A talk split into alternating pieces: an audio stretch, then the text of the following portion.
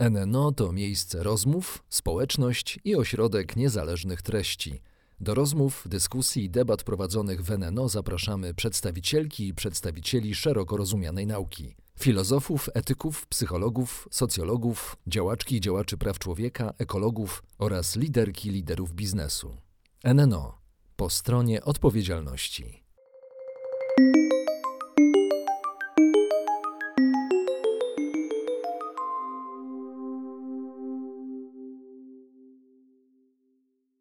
Dzień dobry Państwu, Krystyna Romanowska, e, Nowy Nieznany Świat. Dzisiaj gościem jest Andrzej Gąsiorowski, prezes Fota for Climate, e, adwokat, publicysta, a może nawet też filozof.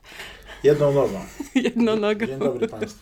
E, dzisiaj porozmawiamy o takim temacie, które, który męczy mnie, a mam też wrażenie, że miliony Polaków. Wiosną, jesienią, zimą i latem. A ten temat brzmi, a to pytanie właściwie, zasadnicze pytanie brzmi, dlaczego ludzie wycinają drzewa. Pan Andrzej ma bloga pod tym, od kilku lat ma bloga pod, pod tym tytułem, więc jest najlepszym gościem do odpowiedzi na to pytanie. Krótko i węzłowato. Dlaczego wycinamy drzewa? Myślę, że ludzie wycinają drzewa, dlatego że są e, ludźmi. I przez te kilka lat prowadzenia tego bloga, który cieszy się naprawdę dużą popularnością, w zasadzie tyle się udało ustalić e, na pewno. E, to znaczy, działamy tak, że wycinamy, że czyścimy teren wokół siebie, że nic nas nie jest w stanie przed tym powstrzymać. E, ani prawo, ani okoliczności finansowe. Robimy to po prostu mm, za wszelką cenę. Procesy te przybierają monstrualne rozmiary. I oczywiście, gdybyśmy chcieli szukać e, poszczególnych przyczyn, które się składają na ten niesamowity pęd czy dążność do, do usuwania drzew z naszego otoczenia, to tych składowych będzie dużo. Będą to składowe psychologiczne, antropologiczne, e, ekonomiczne, ale skutek jest e, oczywisty. Z naszego otoczenia drzewa znikają na skalę masową e, i chyba, co też nie jest bez znaczenia, wiele drzew jest straszliwie niszczonych i straszliwie okaleczanych, pozostawianych, co taką przestrzeń estetyczną dewastuje w sposób niewyobrażalny, już nie mówiąc o ekologicznej i przyrodniczej. I myślę, że też wprowadza w nasze życie jakiś taki zbędny, dodatkowy niepokój, mimo że i tak mamy ich dużo. W tej procedurze wycinania drzew pomaga, nam niestety technika. Kiedyś e, e, ludzie robili to siekierami, teraz mamy te wszystkie piły i w zasadzie e, ścięcie dużego drzewa to jest kilkanaście minut. Nie, nie, nie ma z tym większego problemu.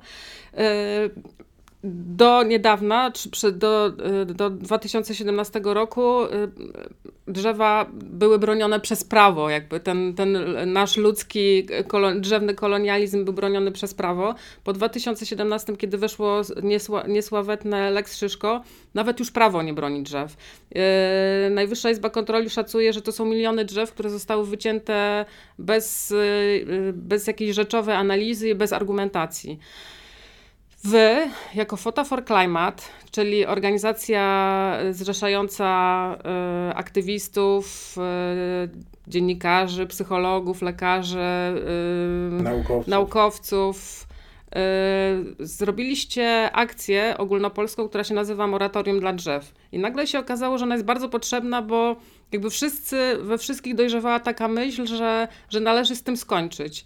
E, jak ty teraz oceniasz tą akcję po kilku po właściwie po miesiącu, a jak to będzie wyemitowane, to po dwóch miesiącach jej trwania? E, myślę, że e, ona naprawdę odpowiedziała na ważną potrzebę. Powiedziałbym, że społeczną i indywidualną, bo myślę, że wielu ludzi, wielu Polaków nie może po prostu patrzeć już na to, co się dzieje z drzewami w przestrzeni zurbanizowanej, tak to e, określmy. E, I ten pierwszy odzew ludzi był ogromny. Dla mnie osobiście on nie jest zaskoczeniem, bo ja e, czułem to, że ludzie się odezwą, że mają już dosyć takiej przede wszystkim lokalnej, bezowocnej walki o każde drzewo, która nawet jeśli jest wygrana jednego roku, to jest przegrana za rok czy za, czy za dwa lata. Więc tutaj odzew był bardzo duży i cały czas wokół tego, mm, wokół naszego pomysłu moratorium dla drzew, wstrzymania wycinek drzew i napisania nowego prawa, e, cały czas przyrasta masa krytyczna e, organizacji przyrodniczych, ekologicznych e, i włączają się w to również osoby fizyczne. Początek jest bardzo dobry. Co będzie dalej, czas pokaże. Zobaczymy, jak zareagują politycy, jak zareaguje rząd, jak zareagują parlamentarzyści. Myślę, że myślę, że nie spodziewam się mm, entuzjazmu, to znaczy myślę, że mm, ani rząd, ani Ministerstwo Klimatu na tym etapie e, to nie będzie tak, że pójdziemy i powiemy zatrzymajmy wycinkę drzew, ministerstwo powie to bardzo dobry pomysł, siadamy i piszemy nowe prawo. Myślę, że coś takiego nie nastąpi, ale e, jeżeli e, ktoś wygłosi taki komunikat, że wycinka drzew kompulsywna, bezrefleksyjna, masowa musi się skończyć. Być może wcześniej czy później partnerzy społeczni um, usiądą e, do jakiegoś stołu, niech on będzie okrągły, przy którym porozmawiają o tym, co z tym problemem zrobić. Ale yy, mnie dalej nurtuje pytanie, że jakby społeczeństwo dzieli się na ludzi, którzy świad wiedzą świadomie jakby, że drzewa są takim samym dobrem, już nie mówię, że narodowym, ale dobrem yy, jak infrastruktura, jak drogi, jak mosty, jak szkoły, że one są równie ważne, a druga połowa, druga połowa, nie wiem jaka, jakie są pro, proporcje, a jakby y, ta druga część ja nie wiem, czy kompletnie sobie nie zdaje z tego sprawy, czy udaje, że nie zdaje sobie sprawy, czy ma jakieś partykularne prawdopodobnie interesy, żeby te drzewa wycinać. Dlaczego nie ma wspólnej narracji, że, że jednak musimy o to dbać? Jakby z, y, y, edukacyjnie to zaprzepaściliśmy? Ja myślę tak, że je, jeżeli nie odwołujemy się mm, do jakichś składników y, natury ludzkiej czy zachowań ludzkich, to ciężko jest to wyjaśnić.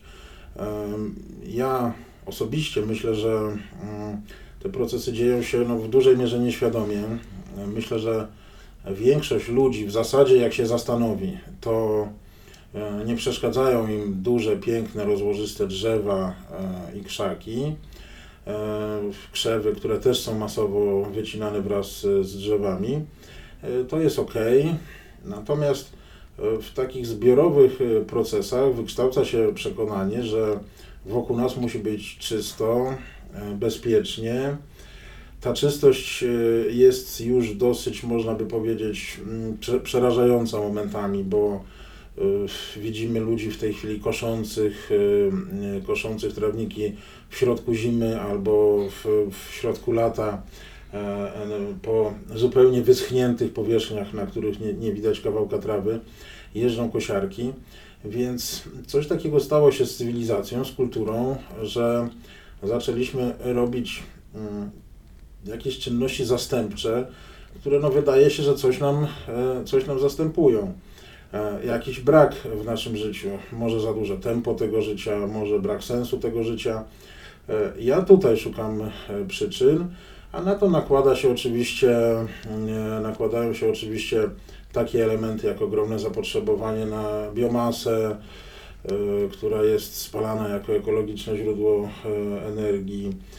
Y, do tego dochodzi prawo schlebiające wyborcom, bo to prawo napisane przez za ministra Szyszki to było takie oczywiste schlebienie wyborcom, wycinajcie sobie, róbcie sobie co chcecie, jesteście właścicielami. Jeszcze no, można powiedzieć w takim naprawdę neoliberalnym pojęciu własności to było mm, napisane. E, więc e, sklebia się ludziom, żeby sobie mogli to robić. E, ludzie mają jakiś brak w życiu, um, brak poczucia bezpieczeństwa również i robią to, mm, żeby się uspokoić chyba. To mam takie poczucie, że to działa dosłownie jak nauk, palenie papierosów czy, czy spożywanie alkoholu. I w zasadzie im więcej tych wycinek jest, tym bardziej one przyspieszają, co też jest, można powiedzieć, dość klasycznym mechanizmem nałogu. Tyle, że w nim tkwi kultura i cywilizacja. i teraz jakoś z tego musimy wyjść, bo no jest to szalenie niebezpieczne na wszelkich e, poziomach. Na poziomie e, bezpośredniego komfortu życia i pewnego załamania ekosystemu w ogóle, globalnego e, czy naszego krajowego ekosystemu, jeżeli tak, go, tak potraktujemy Polskę. Mhm. ja widzę w Warszawie i widzę, widzę mieszkańców Warszawy, widzę mieszkańców innych miast, którzy fotografują ścięte pnie drzew, wrzucają je na Facebooka. I, wszystkie, i, jakby, i te, te zdjęcia jest to jakby symbol roz, rozpaczy ludzi e, po czymś jakby bezpo, bezpowrotnie utraconym. E, jaką ty masz radę? E, wiem, że pytam o to zawsze każdego, ale jaką masz praktyczną radę? dla ludzi, którzy widzą przez swoje okno, że ktoś im ścina drzewo właśnie, które kochali. Ja długo o tym myślałem w stosunku do, do samego siebie, bo ja, ja w zasadzie od myślę takiej szkoły średniej jestem już obrońcą drzew, to znaczy już wtedy jak te drzewa e, niszczono, e, ogławiano, to już wtedy reagowałem. Później to przyspieszało i kiedy to obserwowałem, to miałem taki okres w życiu, że naprawdę mm, wpędzało to w rodzaj y, depresji, tak jak i kwestia klimatyczna wpędza w depresję i to wpędza w depresję. E, miałem taki moment, natomiast e, od jakiegoś czasu mm, obserwuję to trochę jak taką dziejącą się konieczność, którą można wyeliminować tylko przez e, rozsądne działania systemowe. I ja oczywiście szanuję i wspieram i sam to robię e, każdą lokalną interwencję wobec e, każdego drzewa tak naprawdę. E, informuję o tym ludzi w internecie i, i nasza organizacja o tym informuje. Natomiast na tym etapie, jak to widzimy, musimy zacząć się już gromadzić wokół tych inicjatyw politycznych, społecznych, które zaproponują rozwiązanie systemowe, bo inaczej będziemy to mm, oglądać nieustannie i nic tego, nic tego nie przerwie. Czy są to w stanie przerwać politycy, obecne partie polityczne, które myślę, że o problemie klimatycznym, o problemie bioróżnorodności mają pojęcie takie sobie, jedne partie lepsze, drugie gorsze. Czy są to w stanie przerwać? Mm, nie wydaje mi się do końca. Myślę, że ludzie, którzy są tym zainteresowani, muszą zacząć myśleć politycznie, e, muszą bardzo naciskać swoich przedstawicieli w parlamencie, w samorządach o to, żeby zaczęli e, walczyć. E, mimo najszczerszych chęci, jeżeli nie zostanie to zrobione od góry, nie zaprogramowane na poziomie państwa, to mm, nie wydaje mi się, żeby te procesy mogły ustać. Ja mam taką wizję, że pewnego razu w naszym kraju zawiśnie mnóstwo billboardów e, e, z takim napisem e, nie ścinaj drzew albo nie ogławiaj drzew. Znaczy ja mam takie wrażenie, że dopóki każdy człowiek nie będzie miał przed sobą właśnie takiego billboardu z takim, z takim przesłaniem, to to nie wejdzie do, do świadomości niestety, musimy to powiedzieć, y, to jest trochę polityczne. To znaczy, y, moim wielkim pytaniem w tej sytuacji jest to, jak przekonać konserwatywną stronę do tego, że przyroda jest dobrem narodowym. Bo to jakby to jest logiczne trochę, że, że yy, drzewo. Jana Kochanowskiego i drzewo Chopina to jest nasza narodowa spuścizna. Tak naprawdę wszystkie drzewa są naszą narodową spuścizną. Co stoi na przeszkodzie, żeby partie konserwatywne jakby yy, to uznały? Czy to jest tak, że, że nie wiem, że lewicowi chronią, a konserwatywni niszczą? Bo moim zdaniem to jest bardzo, to jest zbyt proste.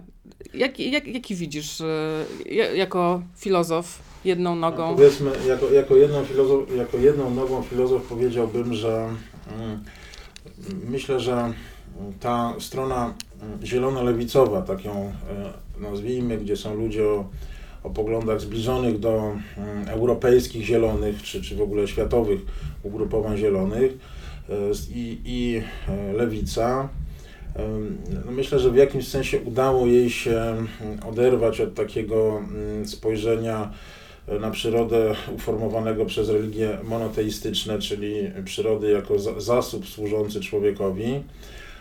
I mm, tutaj jest trochę lepiej, ale ten stosunek mm, też, też jest dyskusyjny. Natomiast strona prawicowa mm, naprawdę nie potrafi wyjść poza paradygmat człowiek kontra przyroda Związków nie widzi praktycznie żadnych.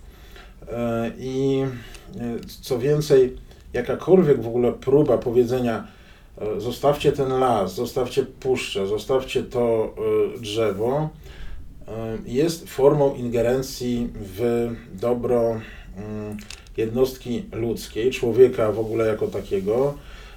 I czy, czy, można z tego, czy można z tego wyjść w procesach edukacyjnych, informacyjnych, ja, ja, mam pewne wątpliwości. Wydaje mi się, że wydaje mi się, że jeżeli ktoś nie e, elity, jeżeli nie zbudujemy takich elit, które powiedzą ludziom dzisiaj w świecie początku XXI wieku, jeżeli nie zbudujemy e, takich elit, które ludziom powiedzą, słuchajcie, od tych drzew naprawdę dzisiaj zależy nie tylko komfort naszego życia, ale być, być może życie na planecie Ziemia w ogóle i musimy zmienić myślenie o tym.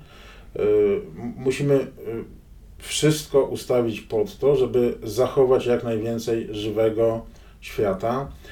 Jeżeli tego nie powiedzą elity, to ani prawica z takim z, z totalnym oddzieleniem od przyrody człowieka, ale też te ruchy e, lewicowo-zielone, które e, z kolei, e, z kolei człowieka bardzo dziwny sposób traktują z jednej strony jako część natury, ale z drugiej strony ignorują e, ogromną część naturalnych potrzeb człowieka, bo natura to no, nie jest to coś takiego, co jest wyłącznie dobre.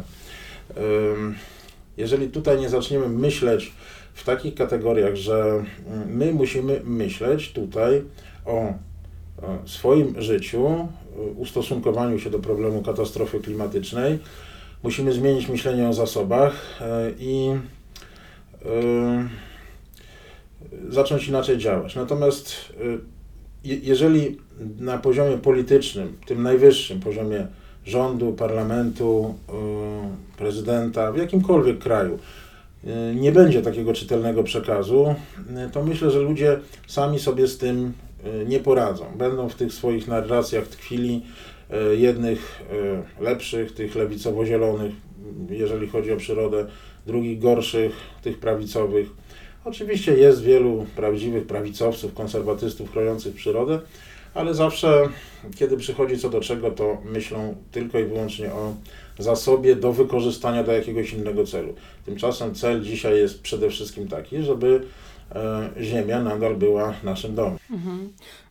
ja jednak, zanim wkroczymy w wielką politykę i jakby będziemy mówić o i y, odbędą się te negocjacje, które mam nadzieję się odbędą na szczeblu politycznym, ja po prostu ym, jednak chciałabym namawiać ludzi do takiego być może mającego, niewielki ce, mającego niewielkie skutki działania, że każde drzewo, które zostało ścięte y, w okolice, powinno zostać zanotowane i powinno się przynajmniej napisać pismo w tej sprawie. Znaczy, mam przekonanie, że urzędnicy na najniższych szczeblach powinni wiedzieć, że po prostu ludziom się to nie podoba, a jeżeli, pełnią, jeżeli urzędnicy pełnią y, funkcję służebną wobec nas, to my po prostu mamy prawo y, wyrazić swoje niezadowolenie. Ludzie często to lekceważą, opłakując drzewa, ale mam wrażenie, że jest to w jakiś sposób terapeutyczne, żeby taki list czy takie pismo wysłać, jakby y, w którym się swoje niezadowolenie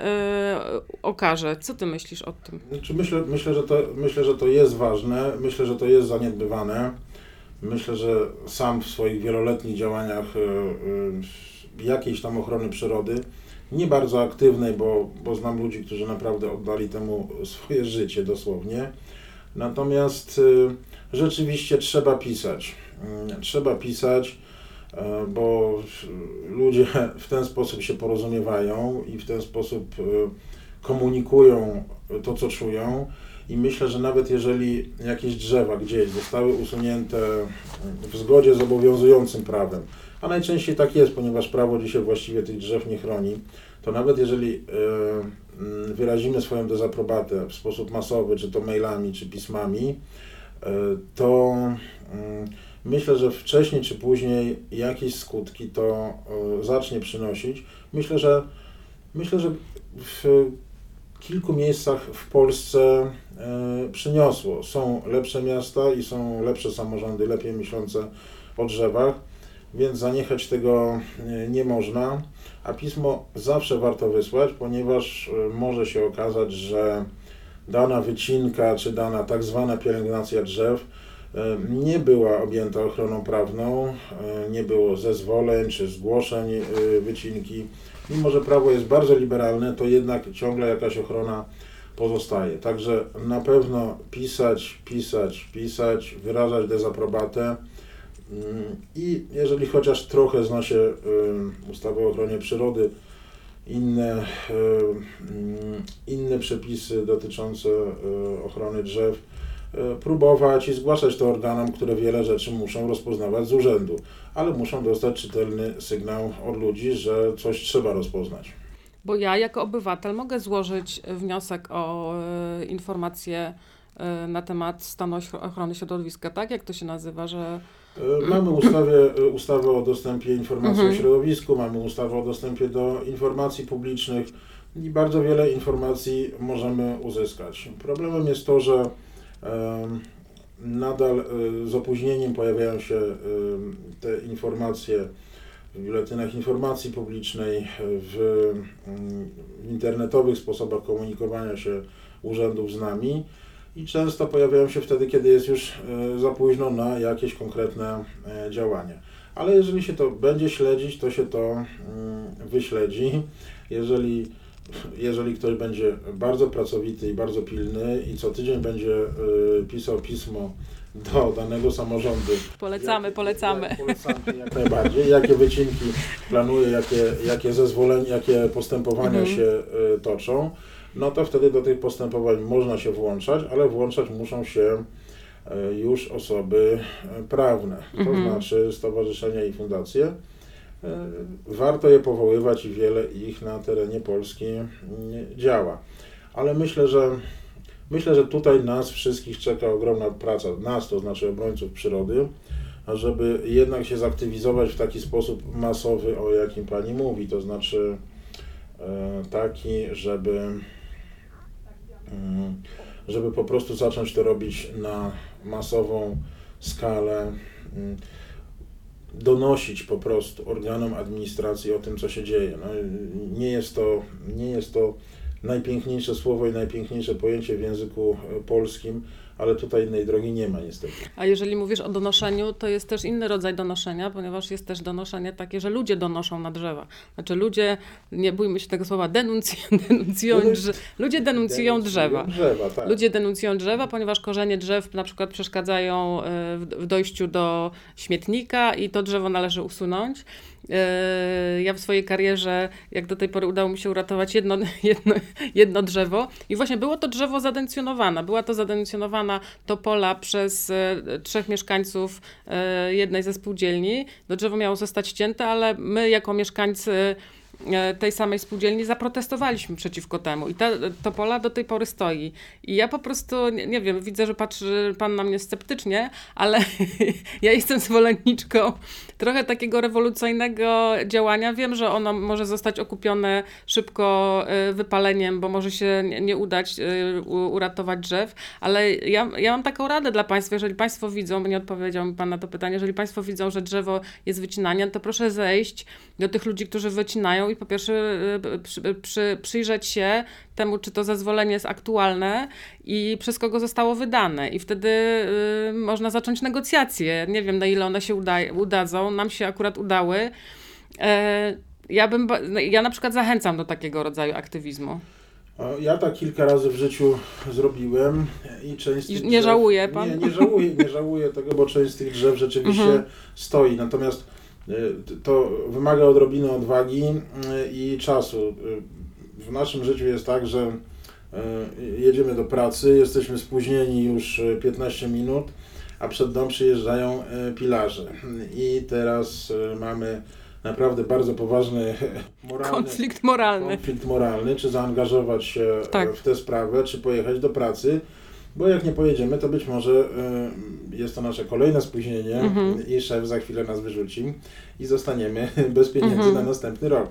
Więc y, tempo życia nie sprzyja, y, nie sprzyja ochronie i myśleniu o przyrodzie i w, w dużej mierze to, co się dzieje, dzieje się właśnie dlatego, bo gdyby ludzie mieli czas, interweniowaliby częściej. Mimo wszystko, mimo wszystko róbmy to, piszmy, zgłaszajmy, wiele rzeczy urzędnicy muszą robić z urzędu i będzie to na pewno spowalniać y, procesy do czasu, aż być może zrozumiemy jako społeczność, jako społeczeństwo, że musimy inaczej zacząć o tym y, myśleć, tak żeby trud tych naprawdę wspaniałych ludzi z całej Polski, którzy od lat się z tym problemem zmagają, aby trud ich został wynagrodzony, bo naprawdę pracują mm, dla nas wszystkich w najlepszym tego słowa znaczeniu. Dlaczego drzewa w mieście są dla nas takie ważne?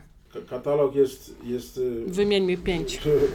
Jest obszerny, ale pierwszy to jest najważniejszy, te procesy transpiracyjne, czyli y, przerabiania y, wody, y, pobierania, pobierania wody z gruntu i oddawania jej przez, przez liście one e, bardzo chłodzą e, nam miejski mikroklimat.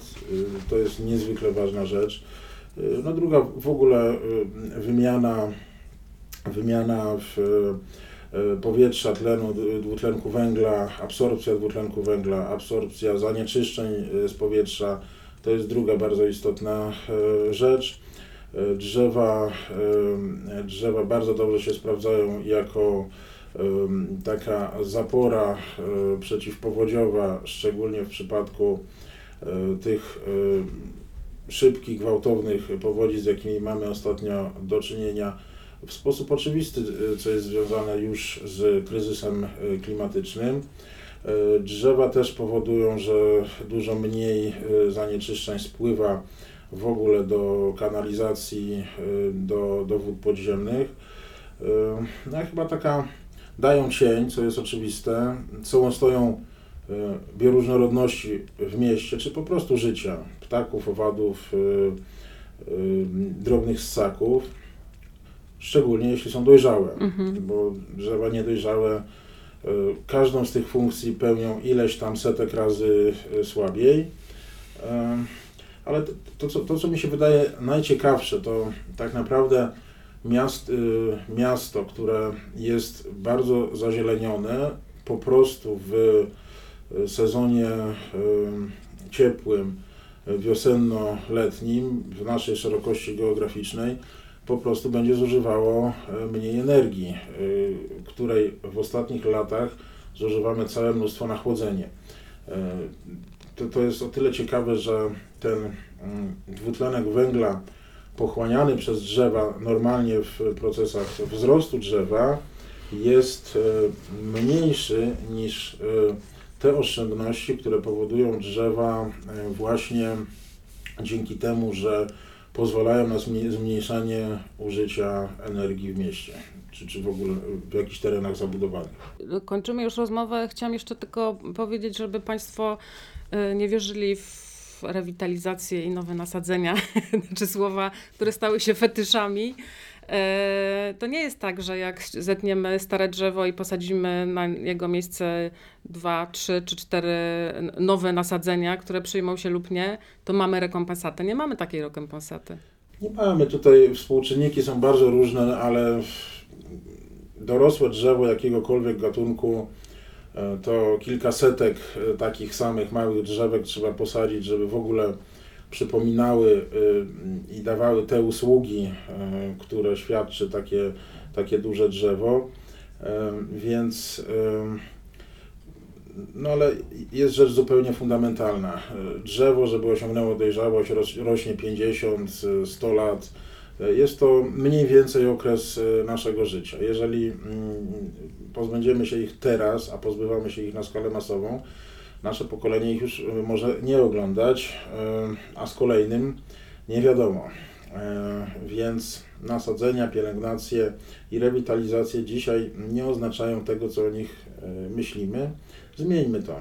Gdybyśmy z tymi nasadzeniami postępowali tak, że planujemy gdzieś wyciąć drzewo e, i najpierw planujemy dużą ilość nasadzeń, e, to wszystko trochę by się e, równoważyło, ale nie odwrotnie na pewno. Więc kochajmy stare drzewa, bo gdyby e, mądrzy ludzie nie ratowali starych drzew, to nie, nie mielibyśmy teraz tysiącletnich sekwoi. E, I kochajmy stare drzewa, kochajmy starych ludzi. Andrzej Gąsiorowski, Fota for Climate, mecenas i publicysta i jedną ręką filozof był moim gościem. Bardzo dziękuję. Dziękuję, do widzenia, do usłyszenia. Do widzenia.